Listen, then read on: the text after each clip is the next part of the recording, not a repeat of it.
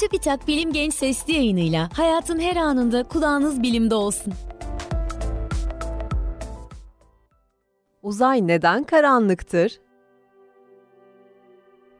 Geceleri gökyüzünün karanlık olması ilk bakışta güneş ışığının dünyanın karanlıkta kalan kısmına ulaşamamasına bağlanabilir. Ancak durum aslında çok daha karmaşıktır.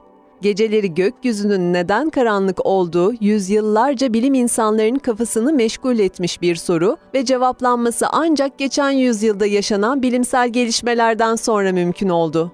Öncelikle Olbers paradoksu olarak adlandırılan bu durumun nereden kaynaklandığına bir göz atalım. Daha sonra da paradoksun nasıl çözüldüğünü görelim. Gözlemler uzayın büyük ölçekteki yapısının izotropik olduğunu gösterir. Başka bir deyişle gökyüzünde hangi yöne bakarsanız bakın homojen bir dağılım görürsünüz. Eşit alanların içinde hemen hemen aynı sayıda gök adı ve yıldız gibi gök cisimleri vardır. Öyle ki hangi yöne bakarsanız bakın gözünüze o yöndeki bir yıldızdan ışık gelir. Daha uzak olan yıldızlardan gelen ışık miktarı tabii ki daha az olacaktır. Ancak daha uzak mesafelerdeki yıldızların sayısı daha çoktur. Dünyayı uzayda bir nokta olarak düşünecek olursak, dünyaya eşit uzaklıkta olan noktalar bir kürenin yüzeyinde bulunacaktır. Kürenin yüzey alanı yarı çapının karesiyle orantılı olduğu için dünyaya olan mesafe iki katına çıktığı zaman o uzaklıktaki yıldızların sayısı dört katına çıkacaktır. Ancak yıldızlardan ulaşan ışığın miktarı ise aradaki uzaklığın karesiyle ters orantılıdır. Dolayısıyla dünyaya farklı uzaklıklardan ulaşan ışık miktarı aynı olmalıdır. Ancak geçmişte evrenin sonsuz olduğu düşünülüyordu ve bu bir paradoksa yol açıyordu. Herhangi bir uzaklıktaki yıldızlardan aynı miktarda ışık dünyaya ulaşıyorsa ve evren sonsuzsa gökyüzü geceleri de parlak olmalıydı. Olbers paradoksu üzerinde yorum yapanlardan biri de ABD'li edebiyatçı Edgar Allan Poe'du. Poe, geceleri gökyüzünün karanlık olmasının nedeninin evrenin sadece bir kısmının gözlemlenebilmesi olduğunu öne sürdü.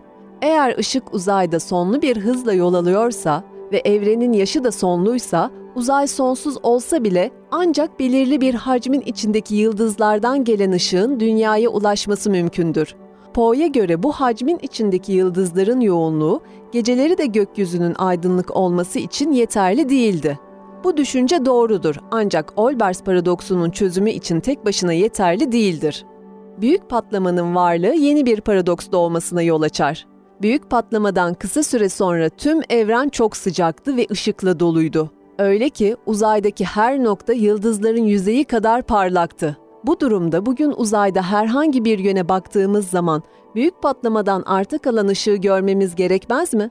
Bu paradoksun çözümü ise evrenin genişlemekte olduğu gerçeğinde yatar. Esasen uzayda her yönde büyük patlamadan arta kalan ışık vardır. Ancak evrenin genişlemesi sebebiyle kozmik mikrodalga artalan ışıması olarak adlandırılan bu ışığın dalga boyu uzamıştır. İnsan gözü ışık tayfının mikrodalga kısmında kalan artalan ışımasını algılayamaz. Özetle geceleri gökyüzünün karanlık olmasının en önemli nedenleri evrenin genişlemekte olması ve yaşının sonlu olmasıdır. Bilim Genç sesli yayınlarını SoundCloud, Spotify, Google ve Apple Podcast kanallarımızdan takip edebilirsiniz.